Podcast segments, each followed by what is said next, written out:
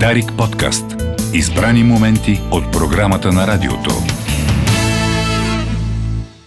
Камен Алипиев мисля, че иска да каже нещо. Аз не знам вече какво да кажа, защото всички знам какво става в Шри-Ланка.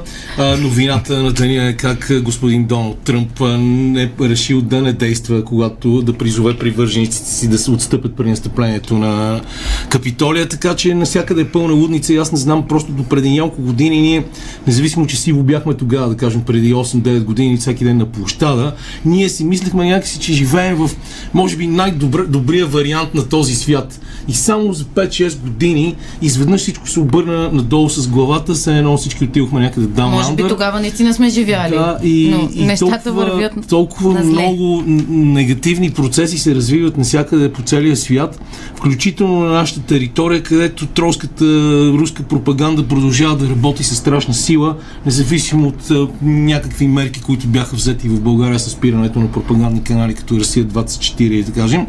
Но това е положението и много е трудно в тази ситуация човек да се ориентира и вече много, много трудно се прави разликата между добро и зло. В конфликта, т.е. в войната в Украйна много лесно може да направиш разликата между добро и зло, но във всичките други ситуации ти на практика започваш вече да се чудиш за какво си живял до този момент и какво си мислил и какво се случва в крайна сметка. Малко по-философски объркано, да, точно от философска гледна точка се опитвам да го погледам, но макар че аз съм просто журналист. Тук едни хора се опитват да съставят правителство и ние се опитваме да се ориентираме добре ли е това или не. От една страна е добро, защото в крайна сметка, нали, целта беше да нямаме правителство на господин Борисов, да нямаме правителство на ГЕРБ.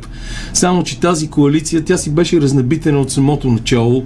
Някакво сравнение бях направил, че са орел, рак и щука и от четвъртата гума е една руска мечка, която сега в момента се опитва да състави правителство. И от една страна би трябвало да е добре, за да няма нови избори, за да могат тия всичките кризисни проблеми да се решават в момента, да може да се работи по това, да могат да се вземат средствата по плана за възстановяване и развитие. И същевременно от друга страна това са хора, които искат да се върнат хартиените бюлетини. Това са хора, които искат ревизия на изгонването на 70 представители на руското посолство в България. И това са хора, представители на една партия, която до този момент, толкова години след 10 ноември, не ни показа нито един път, че се е реформирала и се опитва да се превърне в модерна европейска социалистическа партия. Така върви си към майката. Нали, левскарите, понеже господин Шпатов е бил на матч вчера и трябва да поздравим всички от Левски.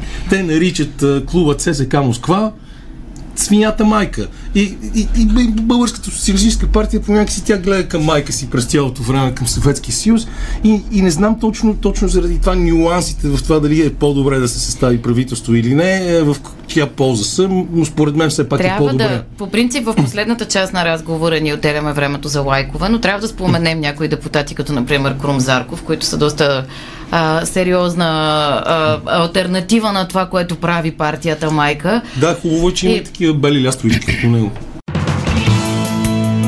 Дарик подкаст. Избрани моменти от програмата на радиото.